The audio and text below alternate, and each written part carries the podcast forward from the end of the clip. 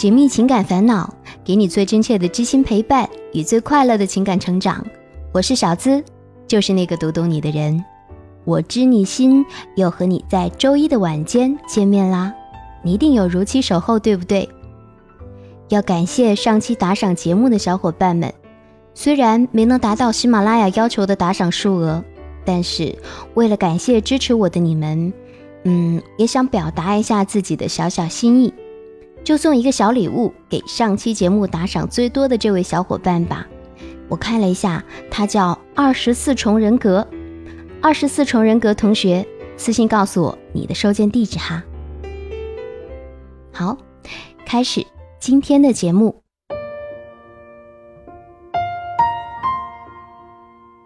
今天的故事女主角名字叫做轩轩，现在已经工作了，但她遇到了一桩历史遗留问题。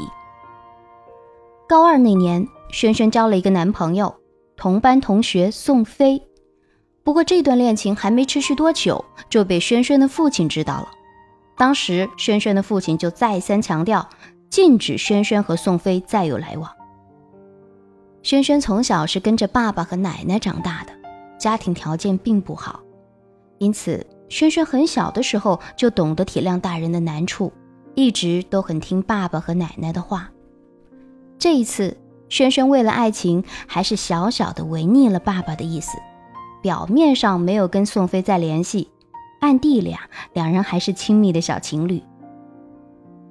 虽然那个时候年纪还小，但是一向懂事的轩轩心里很清楚，父亲反对的原因不仅仅只是因为自己年纪小，还有一个重要的因素就是父亲嫌弃宋飞家的经济条件不好。小的时候，轩轩的妈妈就是因为不堪忍受轩轩父亲家庭的贫困才离了婚，另外嫁了一个有钱的男人，再也没回来过。这也一直是轩轩父亲的心结。可是轩轩也不赞同父亲因为自己的经历就随便否定一个年轻人啊。他觉得现在是因为自己和宋飞年纪还小，可是谁能肯定将来就一定不会幸福呢？宋飞对于轩轩的顾虑态度也很认真，说：“轩轩没关系，你家人不同意，不就是因为我们家条件一般，怕你跟着我吃苦吗？我们都还小，你可以给我时间。”到时候达不到你家人的要求，我主动离开你；达到要求的话，谁也不能反对。然后宋飞拉着轩轩去超市，买了一大堆轩轩喜欢吃的零食。家长的阻拦没有太多的影响到两个人的情绪。回家之后，轩轩假装不经意的对父亲提了一下宋飞，没想到父亲的脸色马上就变了，坚决反对。轩轩知道爸爸一向对宋飞有偏见，于是小声的抱怨了一句：“您是准备卖女儿吧？”就这么一句话，却让轩轩的父亲连连叹气，沉默了很久，他才对轩轩说：“丫头，贫贱夫妻百事哀。当初你妈妈就是因为我们家条件不好，所以跟我离了婚。”这么多年来，她都没有回来看过你一眼。宋飞的家庭条件并不好，既然要在一起，就不能不考虑以后的事情啊！这不仅仅是两个人的事情，也是两个家庭的事情。他还有一大家子人等着他来养，我们家给不了他任何的帮助。你们两个在一起只会更加的辛苦。难道你还想走你妈妈的老路吗？这是父亲第一次这么严肃认真的跟刚刚成年不久的轩轩谈起将来的问题。轩轩左右为难，但是爸爸说的好像又很有道理。轩轩决定还是先听爸爸的，跟宋飞分开。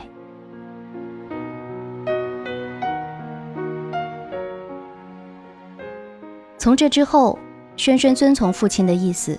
要跟宋飞分手，宋飞再怎么挽留轩轩，他还是拒绝和好。最后一次见面，宋飞送轩轩回家，到了岔路口，宋飞把两个人以前的吊坠和照片全部还给轩轩，自己先走了。留下轩轩一个人在后面。尽管是轩轩自己提出的分手，但是看着前面头也不回的宋飞，轩轩还是忍不住在回家的路上大哭了一场。那个年纪的爱情，永远是最纯真的，但也因为太年轻，我们都没有能力兑现自己的承诺。之后，轩轩没有再谈恋爱。念完书之后，奶奶就开始张罗着小孙女的婚事了。在亲戚朋友的介绍之下，轩轩也去相了好几次亲。虽然自己没什么特别的感觉，但是奶奶倒是替轩轩相中了一个男人，说是小伙子人长得不错，经济条件也好，婆家离奶奶家又比较近，将来轩轩的父亲年纪大了，也方便轩轩回来照顾。相亲嘛。老人家看中的也都是这些条件，希望自家孩子嫁过去不要受苦，也不要嫁得太远，方便常回家看看。轩轩答应奶奶，跟这个男人试着相处看看。其实两个人在一起的大部分时间都还不错，男方的父母对轩轩也很好。可让轩轩最受不了的一点就是。这个男生是个妈宝男，不管什么事情都是父母拿主意。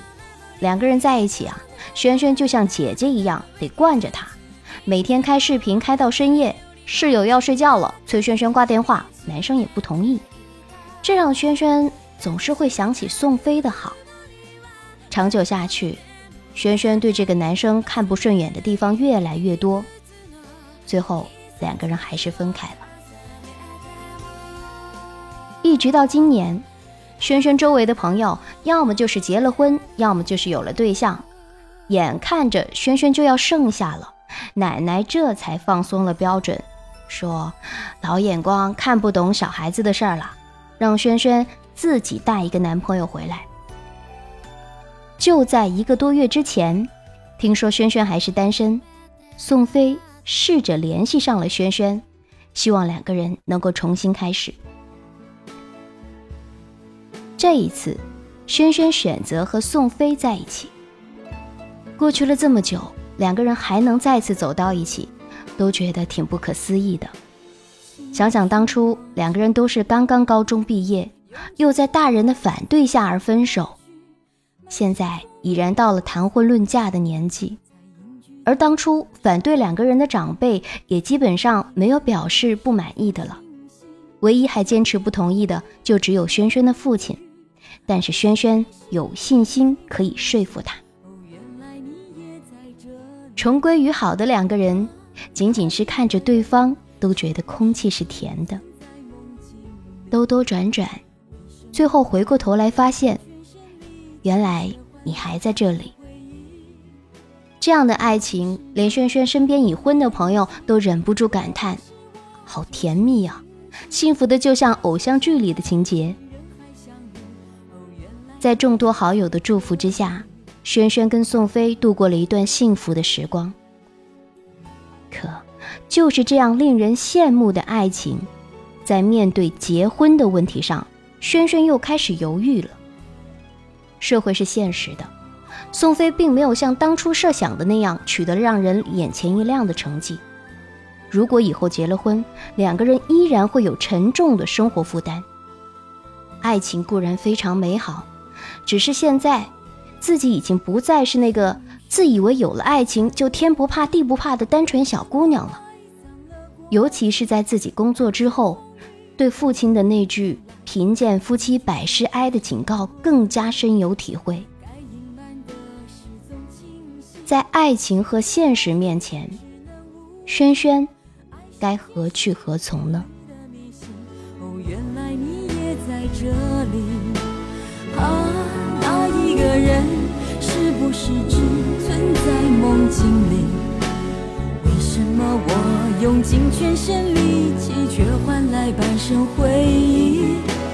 若不是你渴望眼睛，若不是我救赎心情，在千山万水人海相遇。哦，原来你也在这里。其实轩轩的犹豫与恍惚，可能在很多人身上都出现过。生活就是这样，你永远不知道接下来会发生什么。今天我不想说两个人要一起努力奋斗，互相支持鼓励，一点点的增加家庭收入，努力改善物质条件这样的话。我想问问听到节目的你，如果你是轩轩，你会怎么选择？轩轩和宋飞的爱情，你又是如何看待的呢？欢迎留言喜马拉雅节目评论区，下期节目我将选出最精彩的留言建议。你也有故事。可以说给我听。接下来要和你做的这个互动有点意思了，在微信公众号“小资我知你心”里回复数字零六幺三，要给你看一张图，帮助你更加了解自己。可能连你也没有发现自己在一个团队中扮演着什么样的角色，自己的爱情观到底是什么？不过没关系，现在都可以通过这张图测出来。小资最先发现的是，哈哈，我就不告诉你了，免得你有先入为主的印象。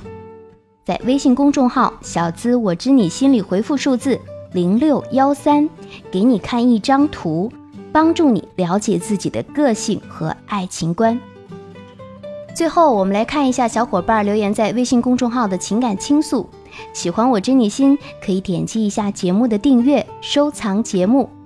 每晚播出的安眠心语，也可以在喜马拉雅收听喽。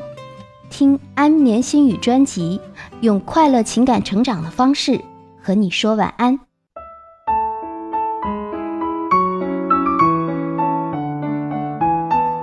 除了现在大家听到的我知你心音频节目，我们还有一个公众微信号。在那儿，我会每晚在睡前给你送上安眠心语，内容涉及各种恋爱技巧以及男女相处之道。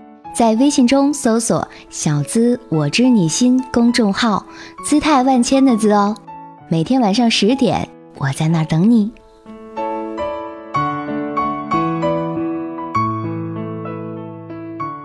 我知你心，小资姐找了一个挣钱少、长得丑和爱我的人结婚。这是对的吗？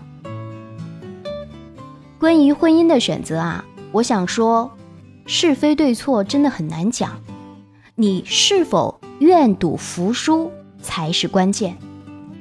不过，当你问这个问题的时候，似乎已经觉得自己没有那么心甘情愿了，对吗？我知你心小资姐，每晚都会听你的安眠心语，谢谢你能一直陪伴我们。我就是觉得，哎，自己单身久了，可以独自面对生活了。但这样是不是就更难对别人动心，更难处对象了呢？亲，你连一个人都能过得好，还怕什么呀？进可攻，退可守，冲啊！其实，有时候更难对别人动心，未必是一件坏事儿，因为你更知道自己要的是什么啦。至于未来的另一半，至少要找一个三观一致、能够一起讲废话的人吧。